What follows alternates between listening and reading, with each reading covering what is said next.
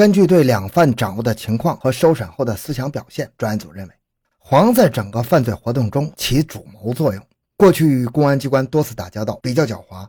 目前心存侥幸，假装平静，实则内心恐慌，担心刘林年轻经不起压力，而刘则处于被支配的地位，处处听黄的，而过去未被关押过，因此决定先审刘林。根据发案活动时间，两次定攻守同盟，查偷踏钥匙三个问题，紧逼穷追，达到突破全案的目的。经过充分准备，五月二十二日上午对刘林进行了审问。经过法律政策和思想教育，加上担任突审的侦查人员是有丰富经验的同志，尽管刘林百般狡赖，但经不住审讯人员一个环节一个环节的步步紧逼着，至次日凌晨四时分，刘林被突破了。他供述了和黄玉珍二人如何抢劫杀人的全部经过。根据刘范交代，专案组人员马不停蹄地赶到刘藏赃的伏牛溪鳌山化工厂工地，经搜寻未获，即对刘林的父亲刘成熙和二哥刘荣就地审讯。他们在无法抵赖的情况下，被迫供认已将赃款转移家中。从刘林父亲家中的寝室、厨房的地里挖出了四包现金，经清点，全是十元和五元票面，共计一万三千二百五十元。刘林的供述，大部分赃款的起获，使案件的侦破工作有了决定性的突破。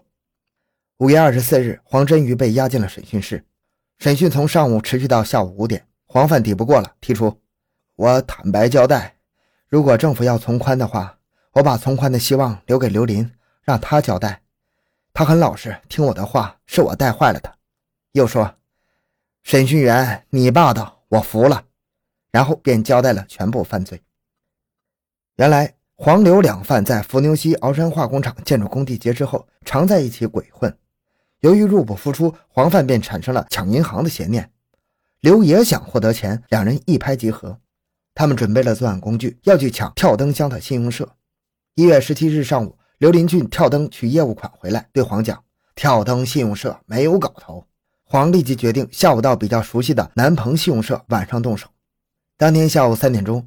黄将事先准备好的白色和绿色尼龙绳、白棉织手套、黑色兔毛口手套、红色棉毛裤、钳子、手锤棒、开边刀和从装有油棉纱的工具箱拿来铁扁钻一并用塑料袋装好，放进了挂包背着。刘也背一挂包离开工地。他们从刘家坝坐车经石坪桥、杨家坪到了九渡口，吃了火锅，又坐轮渡到了李家沱。黄给刘说：“去买两双新鞋子，码子大点，他们不好推算身高。”便在李家坨的九龙坡区百货公司买了两双鞋，然后坐末班车到界时，在一商店买了手电筒做照明用，随即步行去了南棚。途中搭乘了一辆开往南棚的拖拉机。快到南棚街上时，两犯就下车了，潜入信用社附近的竹林。黄范把工具拿出来清点，并说要做到临阵不乱，又把红棉毛裤拿来，用刀做了两个头套，在一个头上割了两个小洞，试戴时发现部位不对，又重新割了两个洞。另一只也如法炮制，便做成了两只三 K 档式的头罩，剩下呈三角状的裤头和割下的布片装进了塑料袋。黄说：“不要留下任何东西。”两犯在竹林解了大便。黄说：“公安局可以化验粪便成分。”于是各自用纸和菜叶包了，丢了很远。大约晚上十点，两犯戴起头套。黄说：“我的手小，以前被打过指数，两副手套套起来戴，他们估计找不到我。”随即戴上了黑色尼龙兔毛和白棉织手套，刘戴了一双白棉手套，走出竹林，来到了信用社后墙，从附近一个农舍墙边偷来竹竿作为工具，爬上一楼，各持开边刀和手持棒进入室内，未见有人，便取下了洗脸架上的木棒，顺手拿起了桌上一把菜刀，就到二楼观察动静。黄在二楼过道处取下了亮的一件女士红上衣穿在身上，又返回一楼原先进入的屋内。这时狐狸从过道进屋。被守在门边的刘范给了胡当头一棒，黄又用刀背击了狐狸头部一下，狐狸退至斜对面的厕所内，黄用刀威逼他打开金库门。狐狸说：“我是出纳，钥匙被彭主任拿走了。”于是两犯威逼狐狸下到底层的营业厅，喊开了值班的傅正先的门，又用刀逼着傅正先的咽喉，要他交出金库门钥匙。傅正先不肯，并对二人的犯罪行为进行规劝。之后。刘江湖押到楼上，用绳子捆绑于床上，用毛巾堵嘴。下楼后，又将傅正先捆绑在床上，堵上嘴，并威胁六岁的桂林不准哭，又割断了书包上的背带，把小孩反捆起来。黄范从傅身上搜出保险柜钥匙后，打不开金库门锁，便用铁扁钻撬门进入了里面，打开保险，抱了一堆成扎的人民币出来。刘觉得还是少了，他又钻入库内抱了一包人民币。黄感觉不好带，便在金库内拿了一个大黑提包装着。黄叫刘拿钥匙打开大门，刘把大门打开之后，把挂锁和一串钥匙放在值班室的靠背椅上。两犯提着钱包来到营业厅。黄范停顿了一会儿，说：“看看我们有没有疏忽遗漏的地方没有？哎呀，我今天说话过多了，可能无意中喊过刘四。我来的时候又没有换衣服，公安局找他们问，就能问出我们的体貌特征来。胆小非君子，无毒不丈夫啊！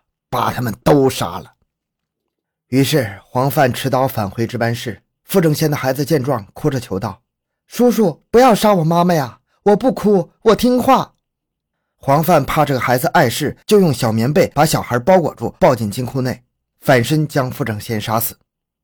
来到厅堂，黄对刘说：“这个娃聪明啊，我们曾经到这儿来吃过饭，留他不得。”刘点头会意说：“我去杀。”就提起菜刀来到金库，把小桂林也杀了。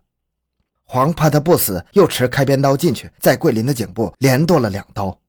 然后黄又上楼来到狐狸寝室，用刀把狐杀死。两犯从大门逃离。他们出了大门之后，朝月华乡的公路行走。黄说：“跟着汽车印子走，只要汽车一过，我们的气味就没了。”他们来到了酸子岩附近，清点了劫得的现金，把大面额的钞票两万余元分别装在两个挎包内，将一二元和小额零钞一堆装进了黑色的大提包，塞进了公路边坡上的石缝内，并把带去从来没用的钢工具折断扔了。原路返回京南棚，向界石走去。返回时便开始下雨。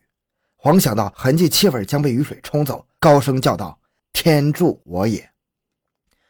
两人行至八仙桥处，将铁扁钻、钳子、开边刀、菜刀等铁制工具和凶器抛进河里。快到界石厂门口，黄怕被夜回执勤人员检查，就将头罩、手套、尼龙绳和女士红上衣抛于公路两侧，然后等车。早上六点多，从届时坐早班车经南泉市中区教场口到大坪，在公共大坪公共厕所内把两双新胶鞋丢弃，然后坐车到长征厂吃火锅。上午十点左右，黄刘二犯返回了奥山化工厂工地。分手时，黄给刘打招呼说：“钱由你保管，家里的人也不能用，要不然就会害死全家。棉毛裤剩下的裤头和碎布用火烧了，不要留证据。”刘因为很快被收审，还没来得及执行黄的忠告，他把钱藏在工地他父亲床下，先被工地的炊事员周继明发现。周在得知是南鹏案的赃款后，为贪图两百元便宜，就封了口，犯下了包庇罪。其父刘成熙和二哥刘荣发现巨额现金可疑，追问刘林，在得知是南鹏案的赃款后，这个曾经当过乡党委副书记的父亲不仅不报告送子归案，而且在刘林被收审后，反而伙同二子刘荣。将赃款转移家中，分散掩埋，犯下了窝赃包庇罪。其母周维梅明知这是犯法事儿，也不报告，同样也是犯了包庇罪。果真应了黄范会害全家的话。刘范将剩下的红棉毛线裤头藏在了放在工地其父亲的床下，被查获，成为了证据。黄范在交代他如何逃避公安机关侦查时说：“呃，我爱看侦破和奇案之类的电影、电视和文艺作品。”我不看故事情节，不管主人公命运如何，我只看书中对作案手法和破案方法，研究如何作案不被发现。所以我在作案中处处留神，争取不留任何东西给公安机关。可我没想到，我这么注意还是被你们发现了。你们真神了，我算是服了。根据两犯的交代，在钻子岩草丛中找到了抛弃的钢工具。请打捞队的潜水员在八仙桥河里打捞了三天，只摸到钳子，至此全案终结。这桩特大的恶性案件，经过一百二十五天夜以继日、迂回曲折的艰苦奋斗，终于人赃俱获，胜利结案。经验是很多的，教训也是有的。这个案子一开始就判定是地区性的罪犯作案，这个判断是基于尊重客观事实，从现场勘查、物证考究获得情况，经过多次反复研究形成的。所以在九针未破、内外均有压力的情况下，专案组也坚信不动摇。最后破案证明这一判断是正确的。